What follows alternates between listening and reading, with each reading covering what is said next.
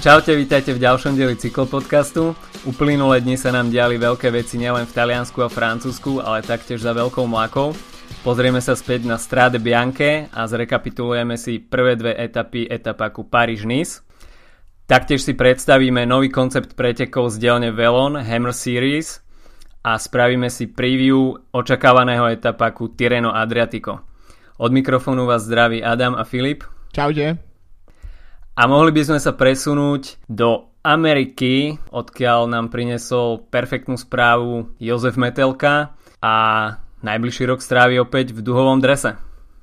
Chcel by som povedať, že to bolo snaď očakávané, ale tak, také veci netreba nikdy príliš uh, preháňať s, s očakávaniami. Každopádne parádny výsledok zlatá medaila v stíhačke na 4 km a striebro z, z 1000 metrovej trate s pevným štartom. Je tam naozaj vidieť potenciál toho, že, že by sa metelka mohol postupne aj napriek som už pomerne vyššiemu veku presunúť ešte medzi zdravých športovcov, pretože na základe časov a výkonov tak na to rozhodne má. Áno, je to taká jeho dlhodobá ambícia. Sám hovorí, že by raz chcel štartovať na Tour de France ale tento jeho, táto obhajoba dlhového dresu nie je žiadnym prekvapením, je to už jeho štvrtá výhra na majstrovstvách sveta v paracyklistike v rade v stíhačke na 4 km a opäť sa mu podarilo získať aj striebro na 1 km s pevným štartom, kde bol lepší iba zlatý Jody Kundy z Veľkej Británie, ktorý ho takisto porazil aj na Olympiáde v Riu. Ale Jozef Metelka patrí medzi ľudí, ktorí majú vysoké ambície a parádne reprezentuje Slovensko aj napriek tomu, že my nejakú drahovú základňu nemáme. Dlhodobo trénuje vo Veľkej Británii a uvidíme, že ako to myslí s tým a zaradením sa medzi súťaženie so zdravými športovcami vážne. Niečo už naznačil aj na Svetovom pohári na drahe v Glasgowe, kde skončil, tak sa mi zdá, že 14. Áno, na 14. mieste. V stíhačke na 4 km. Vtedy tam vyhral Silvan Chavanel. Takže ukázal, že je konkurenceschopný aj, v, aj medzi zdravými športovcami a uvidíme, že či sa vydá týmto smerom. Uh, tak Metelka sa pre niekoľkými rokmi zúčastnil aj slovenského majstraku na ceste v, v časovke, myslím, že skončil vtedy 6. To bolo vtedy, keď uh, sa jazdil v Žiline a, a Sagan vyhral uh, majstrovský dres. A čo som si ešte všimol teraz cez víkend, tak, uh, tak sa Metelka ukázal aj ako borec s dobrým smyslom pre humor, uh, keďže popri svojom víťazstve uh, robil reklamu na Eh, ponožky s dúhovým dresom a s jeho menom, ktoré, ktoré si môžete objednať z jeho, jeho webshopu. A samozrejme nez, nezabudol pripomenúť, že teda tie ponožky prichádzajú v pároch a nie len po jednom kuse. Áno, mne sa na Jožovi Metelkovi páči, že on si z toho svojho handicapu vie spraviť aj srandu a bol mimo sezóny hosťom aj v talk show Petra Marcina, kde sa práve spomínal aj ten jeho handicap a ako dokáže fungovať a koľko tých rezervných nôh má a kde všade ich už pozabudal. Takže je to veselý chalán, vôbec si nejak z toho nerobí veľkú hlavu. Užíva si život aj napriek uh, svojmu handicapu a dokazuje, že oplatí sa ísť za svojimi snami. Presne tak. V Taliansku sme mali na programe Grand Prix Industria Artigianato, kde sa zišla pomerne slušná vrchárska konkurencia a na pretekárov čakala 200 km porcia v Toskánsku so 4 okruhmi záverečnými a 4 stúpaniami. A v silnej vrchárskej konkurencii mal najlepšie nohy Adam Yates a zo známych mien skončil tretí Rigoberto Uran a tam sa vlastne vyprofiloval únik šiestich ľudí, v ktorom bol napríklad aj Simon Clark a Adam Yates mal nakoniec najlepšieho šprinta v závere. 8. skončil Pipo Pozzato z GC jazdcov Nairo Quintana skončil 23. so stratou 25 sekúnd a Vincenzo Nibali stratil v cieli 37 sekúnd a obsadil 26. miesto. Takže Pipo Pocato naberá formu pred Milano Sanremo, čo je potešujúci fakt. No presne tak, ja si myslím, že Pocato by mohol ísť na dva monumenty túto sezónu, okrem Sanrema, tak aj, aj Ronde podľa mňa čaká iba, dlážobné kocky už proste čakajú iba na neho. Ale musím, musím povedať, že som sklamaný z toho, že, že Rigoberto Urán ako môj typ na víťaza Strade Bianche uh, zázdil lepšie v, v nedelu namiesto soboty a teda skončil na podu tejto klasiky lebo naše typerské vla- schopnosti a vlastnosti sa nejak zatiaľ veľmi sa zatiaľ nejak ne- neosvedčili. Čaká to na hlavnú časť sezóny. Ale škoda Riga, pretože mm, bol veľmi blízko víťazstva opäť, tak ako aj na Giro di Lombardia minulý rok. Takže tá víťazná eufória ho obchádza a bude si musieť na svoje víťazstvo ešte počkať nejakú dobu ale perfektne sa vydarili preteky Orike Scott. A Adam Yates potvrdil, že Orika bude túto sezónu určite silná. Cez víkend ovplyvňovalo preteky aj počasie a silný vietor bol aj na Dwarsdorf West Flanderen. A to najmä bočný vietor, ktorý vyselektoval vpredu 21 člennú skupinu, ktorá sa neskôr vyprofilovala na 9 jazdcov a nakoniec sa otrhla dvojica Jos van Emden z Loto Enel Jambo a Sylvan Dillier z BMC a v záverečnom šprinte mal nakoniec viac cíl Jos van Emden. Je to taká celkom príjemná jednodňová klasika a ten bočný vietor tu zohráva vždy veľkú úlohu a je tam priestor aj na to, aby sa ukázali jazdci z World, z World Tour tímov, ktorí nedostávajú šancu v tých najväčších pretekoch s tým najzvučnejším menom. Takže super preteky a myslím si, že ten bočný vietor vždy vie narobiť poriadnu paseku aj na takýchto nižších pretekoch. Okrem tých uh, World Tour tímov, tak uh, samozrejme ako pri všetkých týchto menších severských klasikách ide vlastne o takú, taký súboj dvoch svetov a jeden z nich je ten Pro Conti a druhý World Tour. Takže v tomto prípade malý návrh jazdci z World Tour tímov, z uh, Lotto NL a z BMC, uh, eh, zatiaľ čo Vanty a Rompot a klasické tieto celky, ktoré, ktoré jazdia veľmi slušne jarné klasiky, tak vyšli na prázdno. Ale napríklad uh, obsadenie vôbec nebolo také marné, no okrem Diliera, ktorý skončil druhý, tak napríklad v top 10 uh, skončil Jens Debuscher z Lota, alebo uh, Ilio Kajse na 10. mieste z Quickstepu.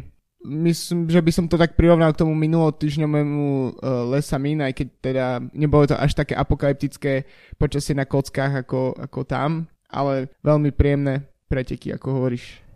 Áno, piaty skončil aj Julien van Kersburg, ktorý vyhral na Lesamin, takže veľmi dobrá jar preňho zatiaľ v drese Vanty Group Gobert a uvidíme, čo nám ešte tieto prokontinentálne celky holandské a belgické ukážu v ďalšom priebehu. A mohli by sme sa presunúť do Talianska, kde nás na toskánskych prašných cestách čakalo ženské a mužské Strade Bianche a odštartovali to všetko ženy.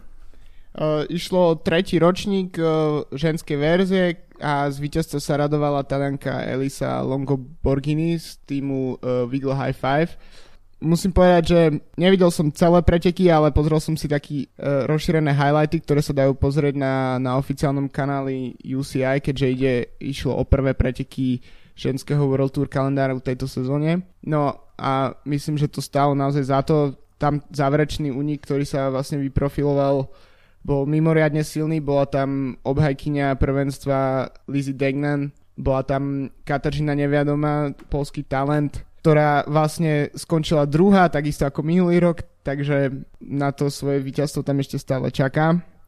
Ale bolo to naozaj mm, na rozdiel od mužskej verzie, kde, kde vlastne sme potom videli v cieli samostatný únik Kviatkovského, tak uh, tuto sa išlo v takej vyselekt, veľmi vyselektovanej skupine do cieľa v uliciach Sieny.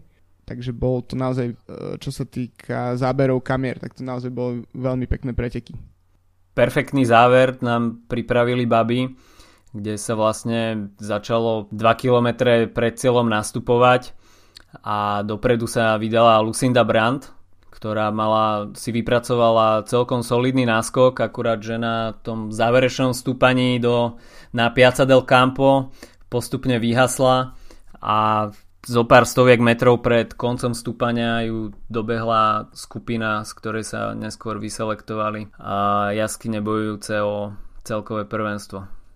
Inak eh, Elisa eh, Borgini tiež povedala, že čo je celkom zaujímavé, že, že mala celkom tvrdý pád ešte, ešte v tých častiach pretekov na, na bielých, na prašných cestách. No napriek tomu si dokázala udržať formu tak, aby aj napriek pádu zvíťazila. No a pár hodín po ženách štartovala aj mužská časť Strade Bianche a boli to perfektné preteky.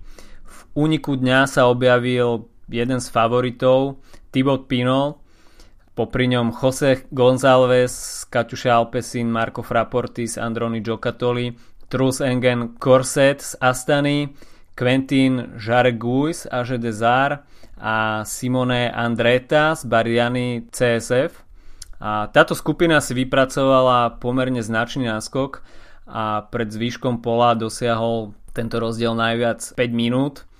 A dôležitým momentom sa stal pád na 6. šotolinovom úseku, kde sa skončili ambície na výhru pre talianských miláčikov Fabia Arua, Vincenza Nibaliho a Gianluca Brambilu. Takže preteky ovplyvnilo nielen počasie, ale dosť sa aj padalo. Zase tie, tie prášne cesty a celkovo nastavenie uh, ranných pretekov v rámci sezóny, uh, kedy naozaj všetci sa, by sa chceli ukázať, um, tak prispieva k tomu, že, že preteky sú oveľa nervóznejšie ako, ako budú možno v následujúcich týždňoch.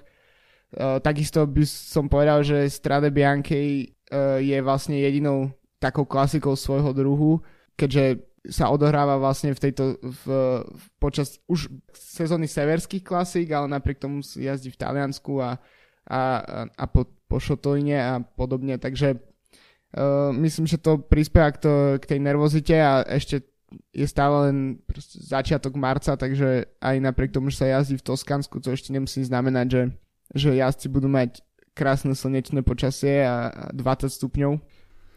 70 km pred cieľom prišla správa o odstúpení Petra Sagana, ale práve v tomto momente začali preteky naberať grády a vyselektovala sa 15 členná skupina prenasledovateľov, ktorú viedli borci z Loto Soudal a stiahli náskok vedúcej skupiny asi na minútu 30 ešte pred sektorom, ktorý je čerstvo pomenovaný po Fabianovi Kančelárovi. No a práve na tomto úseku vyprovokoval akciu v kto iný ako Tim Valens a pripojili sa k nemu Zdenek Štýbar, Michal Kviatkovský, Greg Van Avermaet, Ties Benot, Tom Dumoulin a Luke Durbridge a Neskôr sa ešte k ním pripojil uh, Scott Twains, uh, Edvald Boasson Hagen, Luis Leon Sanchez a Mateo Trentin, ktorí si to ešte na poslednú chvíľu stihli doskočiť. Čiže vytvorila sa takáto veľmi silná selekcia a bolo jasné, že toto bude asi rozhodujúca selekcia pretekov. Tak tá, tá skupina bola naozaj veľmi silná, aj uh, kombinovala niekoľko vlastne typov jazdcov, ktorí mali šancu úspieť. Mali sme tam Valenca ako majstra únikov, takisto tam uh, bol Durbridge ako známy tempár a, a, a výborný domestik.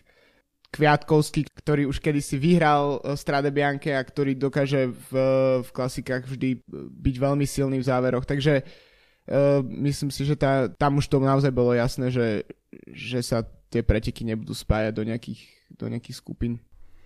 Áno, 35 km pred cieľom bol pôvodný únik dňa dostihnutý. V tejto stíhacej skupine sa stihol pripojiť Thibaut Pinot.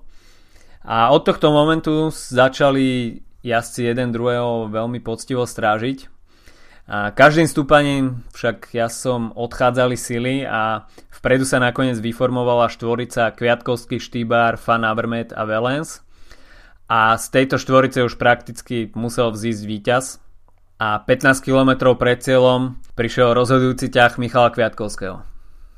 Myslím si, že keď už išiel dopredu, tak uh, ja už som popravde nepochyboval veľmi o jeho víťazstve, pretože ten uh, prišlo mi, že v tej, tej selekcii to možno tro, na začiatku trocha podcenené, no tak ako v podstate pri každom úniku uh, bolo na začiatku trocha podcenené a potom aj keď sa napríklad Štibár z, z Fan Martin tam sa snažili uh, ho dostihnúť, tak možno, možno sa proste príliš tam ostychali trocha a, a Kviatkovský už vyzeral tak v pohode v momente, keď, keď bol v úniku, vyzeral, že naozaj pozná každý, každý kúsok tej trate a každý, každú zákrutu, že, že myslím, že tam už to bolo, tam už to viac menej bolo rozhodnuté. Áno, Kviatkovský tam využil ten moment prekvapenia, keď zautočil a ostatní sa začali po sebe pozerať a kým zistili, že Kviatkovský sa reálne vzdialuje, tak už mal náskok tak zo 10 sekúnd a ten náskok postupne narastal a pod Flam Rouge dosiahol až 30 sekúnd a vtedy už bolo prakticky jasné, že Kviatek pokiaľ nevyhasne niekde úplne na tom poslednom stúpaní, tak e, sa stane už dvojnásobným víťazom na Piazza del Campo. A najviac asi prekvapil ten únik eh, ľudí, ktorí pozerali prenos na Eurošporte, keďže režiséri zaradili reklamu v tom čase, takže vlastne po reklame už bol iba záber na to, ako Kviatkovský je osamotený vpredu. Áno, ten prenos na Eurošporte bol pomerne vtipný, pretože práve pri začiatku prenosu sa objavila správa, že Peter Sagan odstupuje z pretekov a český komentátor to komentoval tak, že pre mnohých slovenských divákov sa na začiatku prenosu prenos práve končí. Tak uh, neviem, ako to hodnotíš, ale ja si zase myslím, že uh, možno, možno je lepšie, ak túto proste klasiku vypustí a radšej sa dolieči a, a zapracuje na, na formen tak, aby sa ukázal napríklad na Milano Sanremo alebo na ďalších klasikách neskôr Uh, nemôžeme od, od Sagana očakávať, že pôjde proste full gas celú sezón jarných klasik 3 mesiace v kuse a potom plynule prejde na, na, neviem, na etapové víťazstva na Tour de France. Proste nejak tú formu treba časovať a treba si stanovať, stanoviť priority a podľa mňa je to tak v poriadku. Jasné, on má priority nastavené, to sú monumenty, čiže najbližšie veľké preteky, na ktoré sa chce 100% pripraviť, tak to je Milano San Remo. On ako sám zdôraznil, tak e, necítil sa dobre už ráno, ale voči rešpektu k fanúšikom, ktorí sa išli pozrieť e, na trať a chceli vidieť aj jeho, tak nastúpil, skúsil to, necítil sa dobre, nedokázal, nedokázal držať kontakt s ostatnými, tak bolo úplne logické, že preteky opustil a zotaví sa určite a na najbližších pretekoch bude chcieť byť opäť konkurenceschopný. A ako hodnotíš to, že, že po dlhých, no možno nie po dlhých, ale po niekoľkých rokoch sa Strade Bianchi stalo, stalo súčasťou uh, World Tour kalendáru. Myslíš, že to pridalo trocha na publicite alebo úrovni pretekov? Ja si myslím, že tá publicita už bola bez tak dosť veľká, pretože preteky tohto formátu sú medzi fanúšikmi veľmi obľúbené a takisto aj medzi jazdcami. A už sa objavili aj na internete špekulácie, že e, či je Strade Bianche nejaká taká najväčšia jarná klasika, najobľúbenejšia. Ja si stále myslím, že na Ronde van Flandere na Paríž-Roubaix to nedosiahne, ale je to, sú to moje obľúbené preteky, je to niečo unikátne a je, sú to preteky, ktoré majú ten retro nádych a ľudia majú takéto preteky radi, pretože to smeruje k takému tomu počiatku tej cyklistiky, kde sa nejazdilo iba po hladkom asfalte, ale ten povrch bol veľmi rôznorodý a, a niekedy až kamenistý. A pripomína to tak tie dávne časy, keď sa v roku 1910 išlo prvýkrát cez Turmalet a Octav Lapis kričal na organizátorov pro prejdení Turmaletu, že sú vrahovia.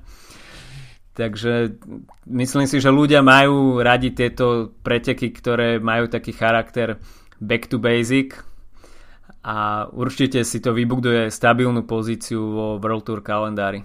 Človek si úplne vie predstaviť uh, do tých ciest zasadiť nejaké také uh, zábery historické uh, zo sveta cyklistiky a je to vlastne, myslím si, že pre nezainteresovaného človeka, ktorý napríklad nepozná via- tú históriu týchto pretekov, ktorá je pomerne krátka, keďže išlo iba o 11. ročník, tak, e, tak by sa naozaj mohlo mohlo zdať, že to, je, to, je nie, to, je, to sú preteky, ktoré, ktoré sú staré napríklad ako Paríž Roubaix alebo, alebo, alebo Ronde von Flanderen.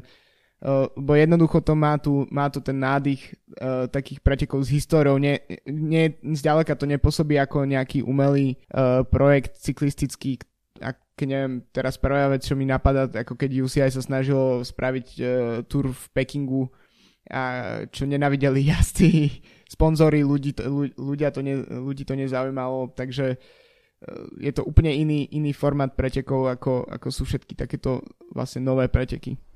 Áno, aj na britskom Eurošporte prišla komentátorom otázka, že prečo Strade Bianche nie je monument. Tak je to práve preto, že tie preteky nemajú dlhú históriu, ale viem si predstaviť, že pokiaľ by tie preteky mali niekoľko desaťročnú históriu, tak určite by to monumentom bolo. Preteky sa veľmi vydarili aj Orike Scott, kde vlastne 6. 7. miesto obsadili Luke Darbridge a Chris Jul Jensen. Šprint na Piazza del Campo. O druhé miesto vyhral Greg Van Avermaet pred Timom Velensom a pre môjho favorita pretekov Zdenka Štýbera ostala iba povestná zemiaková medaila. Ale veľmi dobre sa taktiež držal Tom Dumoulin, ktorý predvedol, že vie to aj na takýchto pančerských profiloch a nie je iba skvelým časovkárom a taktiež vrchárom, ale takisto si dokáže poradiť s takýmto zvlneným profilom a skončil na 5. mieste. A veľmi dobre sa predviedol Thibaut Pinot, ktorý skočil do toho úniku dňa a aj po dolapení sa dokázal udržať s tou vedúcou skupinou a nakoniec skončil so stratou 2 minúty 23 na 9. mieste. Je podľa mňa na týchto pretekoch je fakt skvelá tá, tá kombinácia uh, ich rôznych typov, tak ako som to už spomínal predtým, uh, aj klasikárov, aj GC jazdcov a podobne. Uh, kto ešte na mňa spravil dojem, tak to bol, um, poviem to určite zle a to je Gonçalves, uh, ten portugalský jazdec Katuši, ktorý bol s Pinotom v úniku. Tiež by som od neho skôr očakával nejaký únik uh, v, v vrchárskej etape, v nejakom, v nejakom etapaku, ako, ako ukázať sa na jednoňovej klasike. Áno, uh, 13. skončil takisto Fabio Feline, čierny kôň mnohých. Napríklad a... Fabiana Cancellaru, ktorý Napríklad... ho ozna- označil za, za jedného z favoritov. A na 18. mieste dokončil preteky pri svojej premiére Ondřej Cink z Bahrajnu Merida so stratou vyše 6 minút. Ale Ondřej Cink predvádza, že táto sezóna mu nesmierne sadla a ten prechod z MTB na cestu vôbec nie je nejako cítiť uh, možno budeme ešte prekvapení, že ak sa túto sezónu bude držať na podobných priečkach, tak práve uh, kompletná, kompletná odjazdená sezóna plus zimná príprava môže budúci rok znamenať, že budeme mať českého jazdca, ktorý sa môže ukázať uh, v aj lepšia, v lepšom svetle ako na prípadných neviem, v top 10 alebo v top 20, ale aj vyhrávať etapy možno dokonca aj niektoré podujatia. Ťažko to zatiaľ určiť, keďže podľa mňa Cink sa možno sám seba ešte trocha hľadá e, vlastne ten ideálny typ pretekov, ktorý by mu sedel najviac. Čo je vlastne super a veľmi zaujímavé to pozorovať takto ako keby poviem, že v priamom prenose. A mohli by sme sa ešte vrátiť k Michalovi Kviatkovskému. Ty máš zmapovanú polskú scénu, polské médiá. Ako, aká bola reakcia na víťazstvo Kviatka? Tak uh, Kviatkovský, keď, keď vyhrá akúkoľvek klasiku alebo čokoľvek, tak v Polsku je to pre nich veľká vec. Nie, e, to je v podstate tak, ako, ako keď Sagan vyhral Kurné, tak uh, možno ešte minulý rok bola pre väčšinu Slovakov Kurne Brusov Kurne absolútne anonimná klasika, ktorá, ktorú poznajú len ľudia, ktorí sledujú dianie, no tak podobne to vlastne je aj keď uh, napríklad Kviatkovský vyhral minulý rok E3, uh, takisto t- teraz Strade Bianche, takže samozrejme titulky boli. Oni sú dostatočne hrdí na ňo a takisto mm, škoda možno pre nich, že, že sa neviadome nepodarilo uh, prekonať uh, Elisu Borgini. Mohlo by to byť double a myslíš si, že Kviatkovského toto víťazstvo nakopne a bude nebezpečný, dajme tomu na Amstel Gold Race alebo iných pretekoch, ktoré budú následovať? Ja by som to na tie Ardeny videl. Možno, možno teraz taká pauza vlastne mu prospeje. myslím, že teraz ide jazdiť Tireno a po ňom neviem, či, či ide Sanremo. Myslím, že v minulých rokoch to jazdil a zvykol tam skakať do nejakých únikov ale myslím si, že, že ďalšie preteky pre neho môžu byť kľudne prípravou na, na Ardeny, keďže to víťazstvo už ako keby nejaké víťazstvo sezóne už má, takže trocha uh, taký tlak spadne, takisto ako v Lani, keď uh, vyhral E3. Uh, takže myslím si, že, že Kviatkovský má na to, aby potrapil favoritov v takých tých kopcovitejších klasikách. Určite bude jazdiť pod menším tlakom, pretože po roku prišlo opäť veľké víťazstvo, na ktoré čakal vlastne od E3 potom dá sa povedať celú sezónu. Takže Kviatek určite bude chceť pridať k Strade Bianche ďalšie víťazstva túto sezónu a myslím si, že ukázal konkurencii, že treba s ním počítať. No tak uh, uh, Kviatkovský má pomerne silné výkyvy formy, možno práve preto je to tak, že sa musí ako keby raz za čas znova pripomínať, ale v podstate je to typ jazdca, ktorý dokáže v rôznych pretekoch sa postaviť do pozície favorita svojím spôsobom. V minulosti e, takisto veľmi dobre jazdil napríklad týždňové etapáky, takisto nie je úplne márny časovkár, e, možno nie na nejaké etapové triumfy, ale tak, aby napríklad nestrácal zbytočne čas e, v generálke. Takže on ako keby zvykol mať podľa mňa problémy s načasovaním formy a potom očakávania od neho napríklad uh, pred Tour de France boli vždy veľké a tam už potom to ne, nezvládal s energiou a uh, takže, takže si myslím, že m, tak ako sme povedali, ten tlak môže mu veľmi, veľmi prospieť. OK, uzavrime Strade Bianche a poďme na preteky za slnkom Paríž-Nice, ktoré sú tento rok doslova preteky za slnkom pretože jazdci sa v prvej a druhej etape museli vysporiadať s apokalyptickým počasím a už v prvej etape sa nadelili sekundové, minútové rozdiely v GC klasifikácii. A prvá etapa mala slubný profil pre šprinterov, ale bočný vietor spravil etapu nesmierne ťažkou a na poslednom brdku pred cieľom zhasli nádeje na úspech Brianovi Kokardovi, Marcelovi Kytelovi a aj Andremu Grajpelovi. A nastúpil ako prvý z vyselektovanej skupiny Julian Alaphilippe. Na jeho atak dokázal reagovať iba Arnold Demar, minuloročný víťaz Milano Sanremo. A práve on si v šprinte ukoristil etapové víťazstvo. No a medzi GC jazdcami stratil hneď v prvej etape Jakub Fulgesang 16 minút, Takisto Jon Izagir stratil 29 sekúnd, čo bolo ešte celkom v poriadku. A Richie Port prišiel s 50 sekundovou stratou, takisto aj Ilnur Zakarin a Alberto Contador tam stratil minútu 14, takisto aj Simon Yates.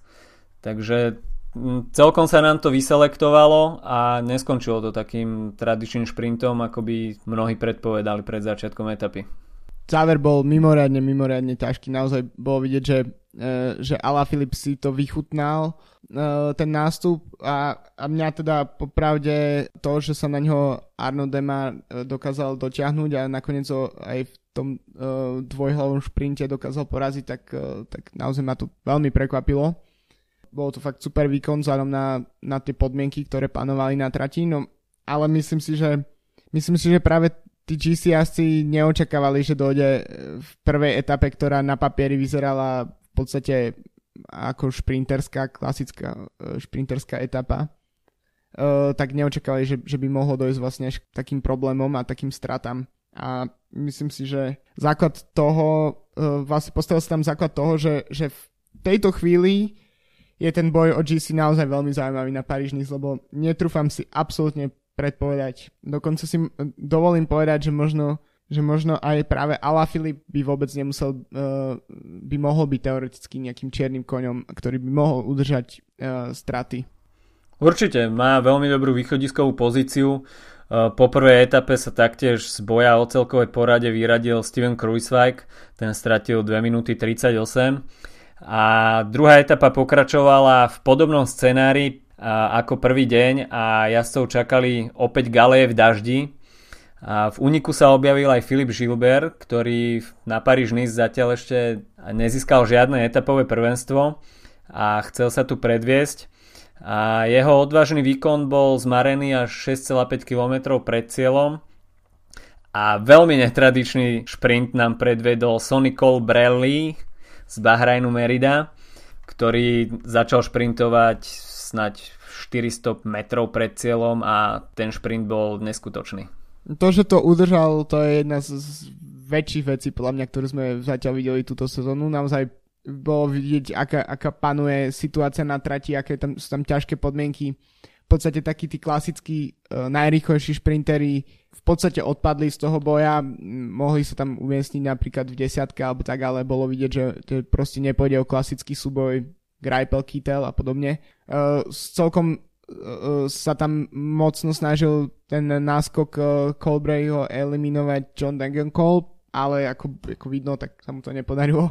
A mne sa osobne strašne páčila oslava Sonyho Colberryho v cieli, keďže sa tešil naozaj ako keby, keby získal niečo oveľa hodnotnejšie ako len etapu n- v Paríž-Nice, pretože tam kričal, smial sa, plakal, všetko, všetko bolo spolu. Dokonca e, veľmi zriedkavo sa stáva, že by bol ten výťazný výkrik počuť až ako cez rúchové mikrofóny z prenosu a, a ten, ten Colbreyho výkrik naozaj bolo počuť.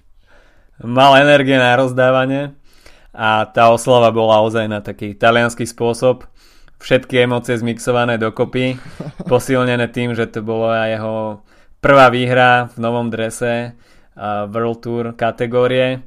Takže obrovská gratulácia pre Sonyho Colbrelliho, že si takto počínal v tej veľkej šprinterskej konkurencii.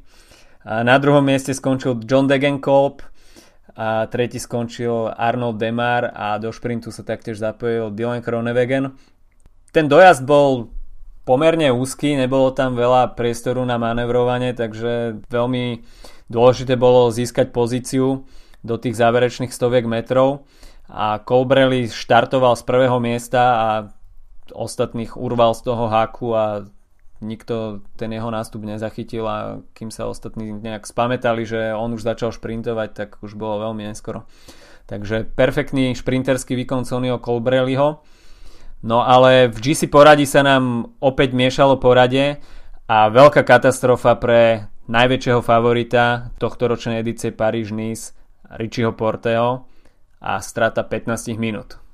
Tak uh, neviem, či to je väčšia katastrofa pre Richieho alebo pre nás, pretože naše typerské schopnosti opäť dostali na frak, keďže sme obidva typovali Porteho za, za víťaza uh, pretekov. No, tak ja jasné, tie preteky pre neho skončili. Jediné, čo môže teraz ukázať je uh, buď, buď si zraziť veľmi dobrú tréningovú jazdu, alebo ísť na nejaké etapové triumfy, čo by ešte teoreticky mohlo vlastne priniesť celkom zaujímavé obrázky uh, z týchto pretekov. Možno dokonca ešte aj zaujímavejšie, ako keby si keby si, ako keď si favoriti zbytočne možno občas strážia nejaké zarobené sekundy. Tak ako som už spomínal, ten, ten súboj o GC je absolútne otvorený po, po druhej etape. Uh, okrem Ala Filipa, ktorý, ktorý má teraz uh, minimálnu stratu na Arno Demara, tak uh, kto ešte sa ocitol v dobrej celkom východiskovej pozícii, to je Tony Galopin, ďalší francúzsky uh, talentovaný jazdec, ktorý strácal len 2, 19 sekúnd, alebo napríklad aj Dan, Mar- Dan Martin z uh, Etixu, ktorý, ktorý strácal len 23 sekúnd a tam sa možno, tam nemusíme pochybovať o tom, že v kopcovitých etapách, keď má síly, tak sa dokážu udržať aj s veľkými favoritmi. A tam sa trocha obávam uh, časovky v jeho prípade. No, práve tej časovky sa obávam aj ja a moc by som uh, Danovi Martinovi v tomto nefandil, pretože tá jeho časovka je v poslednom období uh, dosť biedná, ale veľmi dobrú východiskovú pozíciu má aj Sergio Enao, Uvidíme, ako si aj on poradí s chronometrom. Vôbec nie je v beznádejnej situácii Alberto Contador, ten stráca momentálne minútu 18, ale taktiež on bol vo veľkých problémoch a ako som povedal, tak veľmi ďakuje svojim tímovým kolegom, ktorí ho na tých Terezínoch dokázali dostať do prvej skupiny, pretože bez ich pomoci by bol úplne stratený. No v prvej etape sme zažili také malé deja vu z Vuelty a výkonu Vincenza Nibaliho a to konkrétne v podaní Romana Bardeta, ktorý sa po páde snažil dostať do prvej skupiny a pomáhal si nedovolene v zakryte svojho tímového auta a bolo to z pohľadu kamier také okaté, že asi nebolo inej možnosti pre organizátorov ako vylúčiť ho z pretekov. Tak uh, ak by ho nevylúčili, tak by išlo v podstate o precedens, keď uh, takto vylúčili uh, Nibaliho na začiatku VLT pred pár rokmi, tak to, za toto musel ísť von.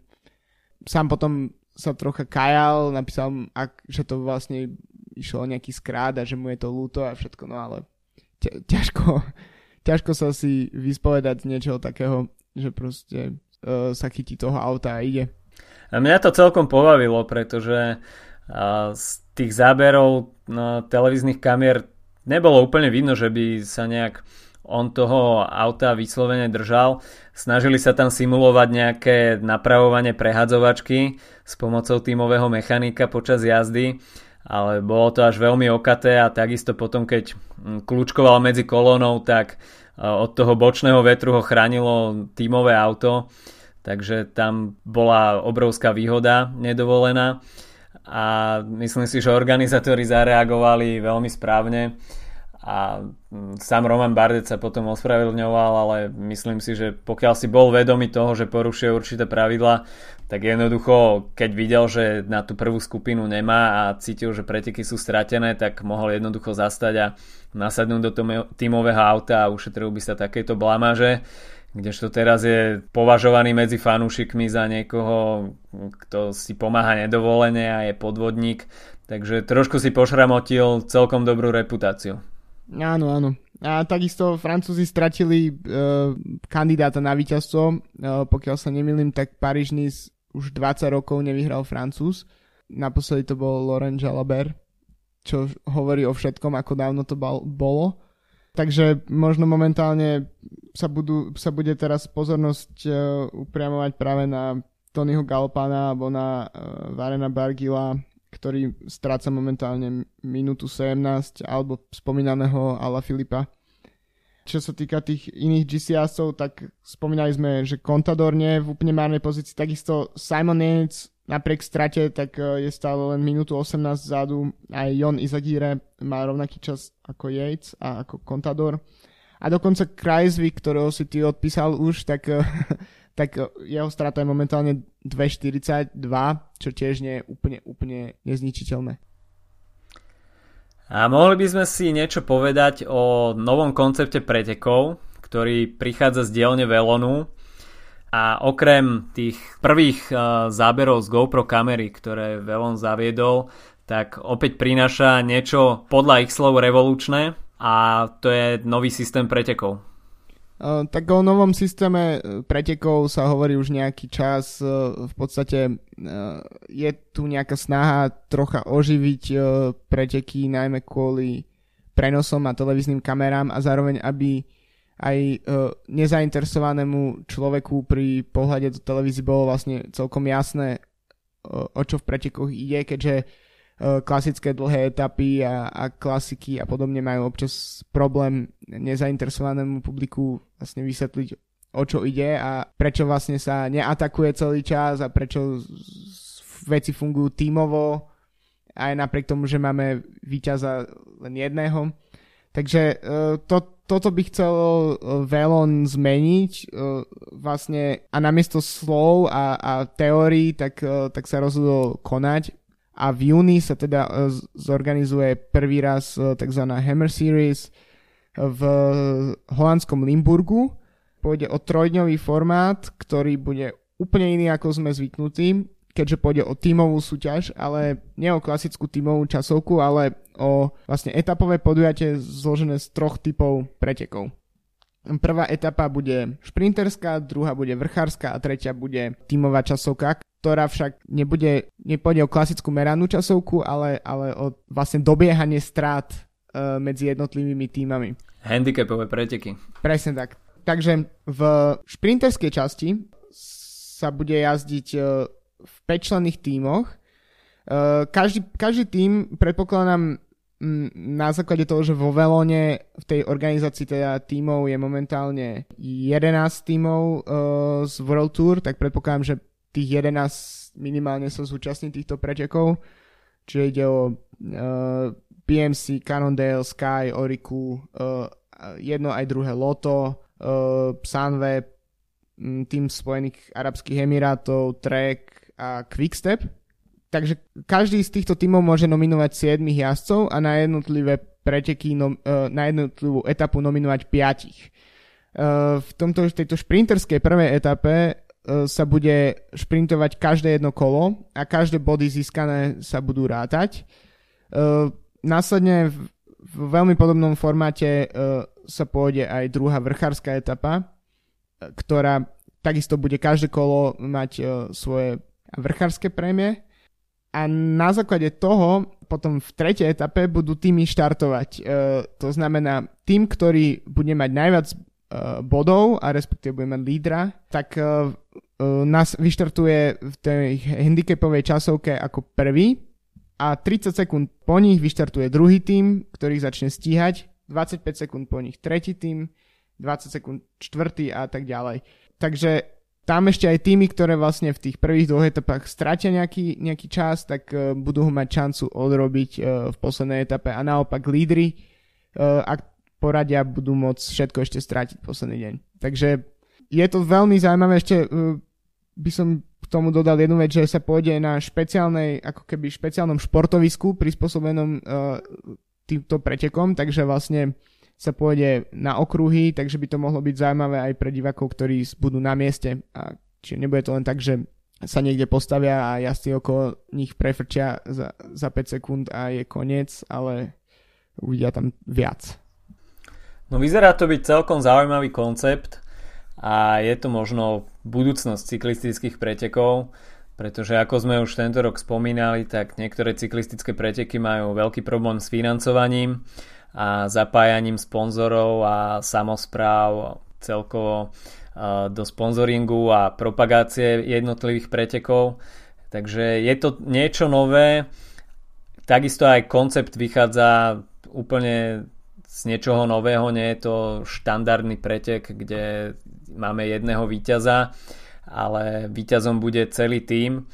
Myslím si, že to môže zožať celkom úspech a takisto to bude zaujímavé aj pre divákov, pretože tie preteky na okruhy sú príťažlivejšie a v ostatných dňoch sa objavili správy o tom, že organizátori pretekov by chceli sledovanie pretekov priamo pri trati spoplatniť, tak myslím si, že až by sa to uberalo týmto smerom spoplatňovania, tak by to mali byť preteky práve, ktoré ponúkajú jazdenie na okruhu, aby mali diváci možnosť vidieť jazdcov viackrát v akcii a nie iba jedenkrát.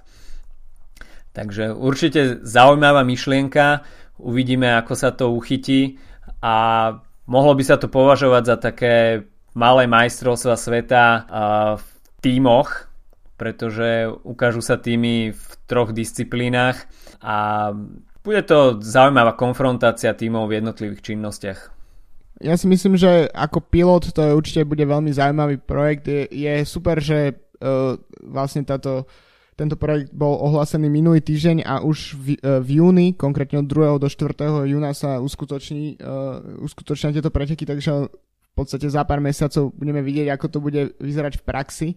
Uh, čo je veľkým pozitívom je to, že to je vlastne projekt Velonu, pretože je dosť možné, že ak by, ak by uh, to vyšlo z nejak tá myšlenka uh, od niekoho iného, tak by možno tými nemali dostatočnú motiváciu sa zapojiť.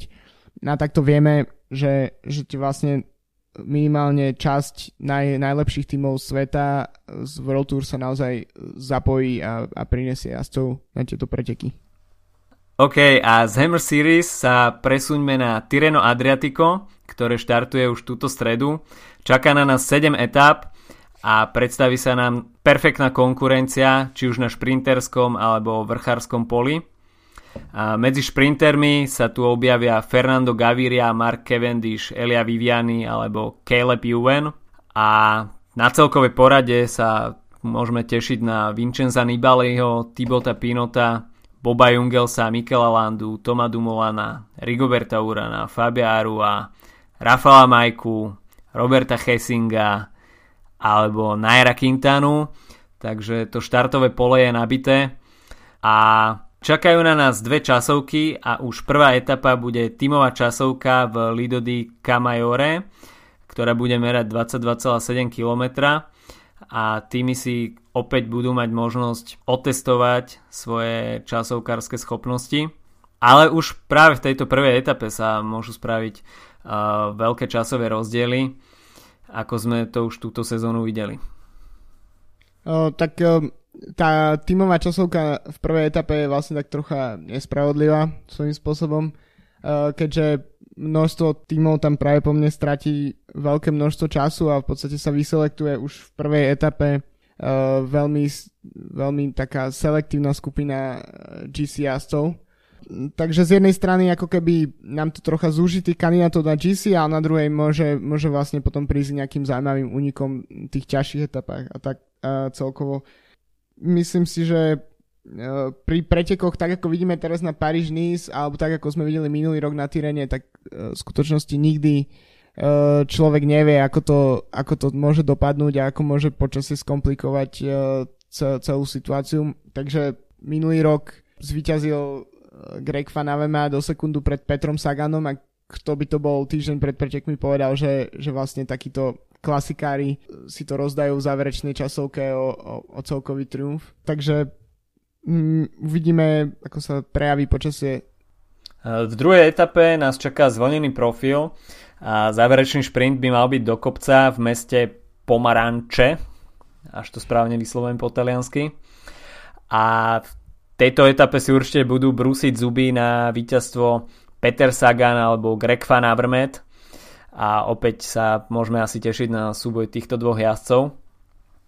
A tretia etapa bude pravdepodobne šprinterská a o celkovom poradí asi rozhodne štvrtá etapa, ktorá bude mať finish na Monte Terminilo, kde v roku 2015 triumfoval v zasneženom finiši Nairo Quintana. Quintana bude, bude jedným z favoritov. Movistar má veľmi silný tým práve na tímovú časovku Uh, bude tam uh, mať Quintana Alexa Dowseta, bude tam mať Jonathana Castroviecha, aktuálneho majstra Európy.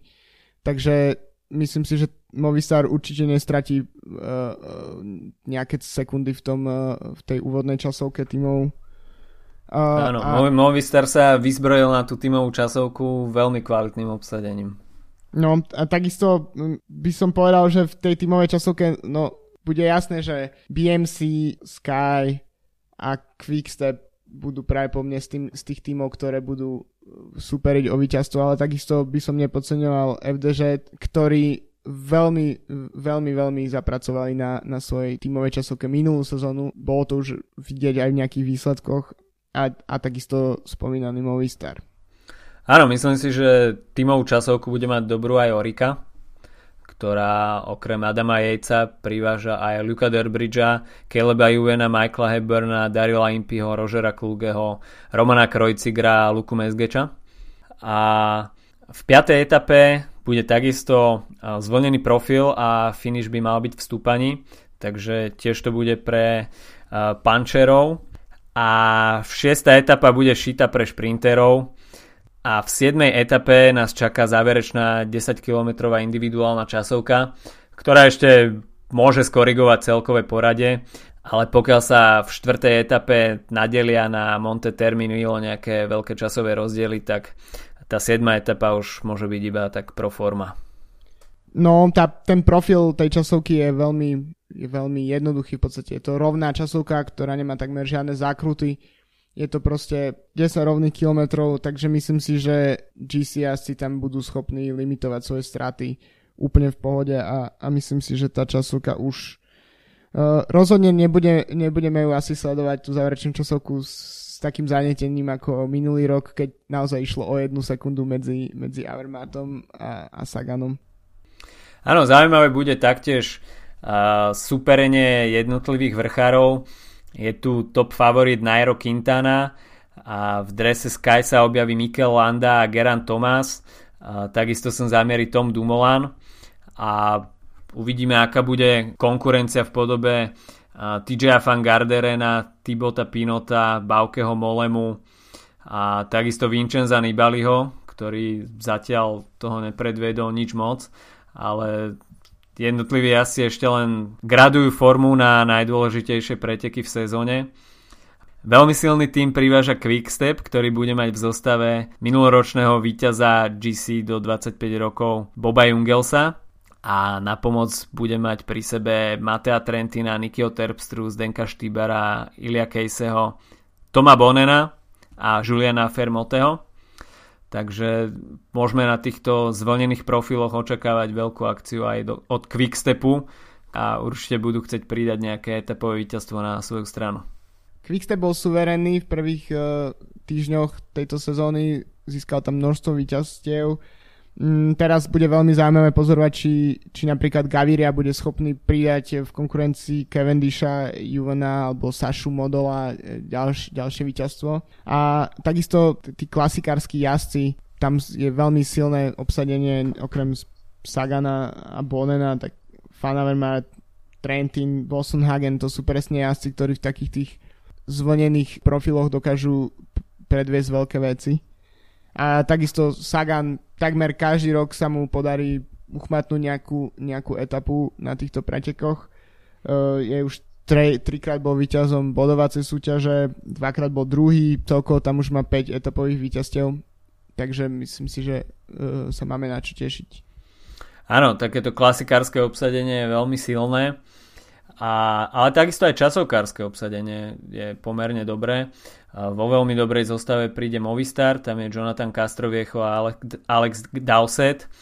A z BMC prichádza časovkársky špecialista Rohan Dennis a v Loto NL Jambo štartuje Primož Roglič, takže takisto aj on nie je úplne bez ambícií na celkovej porade, pretože časovky sú dve a možno práve v tej záverečnej časovke na 10 km sa on bude snažiť limitovať tie straty a predrať sa v tom GC poradí na vyššie stupne. A kto je tvojim favoritom na víťazstvo? Ja budem opäť neoriginálny a hovorím, že Nairo Quintana. A ja to strelím teraz úplne inde a ja verím uh, Tiboovi Pinotovi. Čo nie je úplne zlý typ, pretože... No, myslím si, že tá, tá, tá tímová časovka, m, mm, takisto m, mm, snaha niečo si dokázať pred, uh, pred Girom, uh, myslím, že by podal veľmi solidný výkon na Strade Bianche, ako sme už spomínali, takže myslím si, že Pinot by mohol zamiešať kartami. OK, a okrem Tyrena Adriatika nás tento týždeň ešte v sobotu čakajú preteky Ronde van Drenthe, kde sa zúčastnia dva World Tour týmy, Lotto NL Jambo a Lotto Soudal. A opäť tu bude obrovská konkurencia prokontinentálnych a kontinentálnych tímov z Belgicka, ktoré sa budú snažiť urvať víťazstvo na svoju stranu. A takisto sa Ronde van Drenthe pôjde aj v ženskej verzii. Tam takisto uh, pôjde o silnú konkurenciu, uh, hoci nie z tej prokonti scény, ale z hlavnej scény, keďže ide o druhé podujatie ženského World Tour kalendáru. Čo je už takmer isté je, že, že vlastne ten dres líderky tohto poradia si neudrží uh, Elisa Borgini po víťazstve v Strade keďže na ronde nebude štartovať. Špeciálne silný tu bude tým Bowles Dolman, ktorý prinesie majsterku sveta Dideriksen, Chantal Black, Megan Garnier alebo olimpijskú víťazku Anu van der Bregen. Takže myslím si, že tento tým určite má za cieľ víťazstvo takisto, ak by došlo k šprintom, tak Chloe Holskin jednoznačná favoritka, ale bude štartovať napríklad aj Marian Vos, alebo už niekoľkrát spomínaná uh, Annemiek van Vleuten z Oriky. A po Ronde van Drenthe nás čaká v stredu uh, Nokere Körse, kde sa predstaví aj Erik Baška a bude jedným z potenciálnych lídrov týmu Bora Hansgrohe. No a potom nás čaká preview Milana Sanrema. Jo. Takže to by bolo na tento týždeň od nás všetko. Uvidíme, aké budú mať jazdci na Tireno Adriatico počasie. Snad lepšie ako na Paríž Nice a nebudú sa musieť brodiť snehom.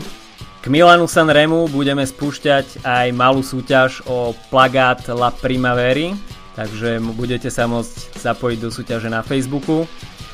Takže prvý monument sezóny sa nám nezadržateľne blíži a už budúci víkend budeme sledovať netrpezlivo Milano Sanremo. Dovtedy sa majte pekne, zdraví vás Adam a Filip, čaute. Ahoj.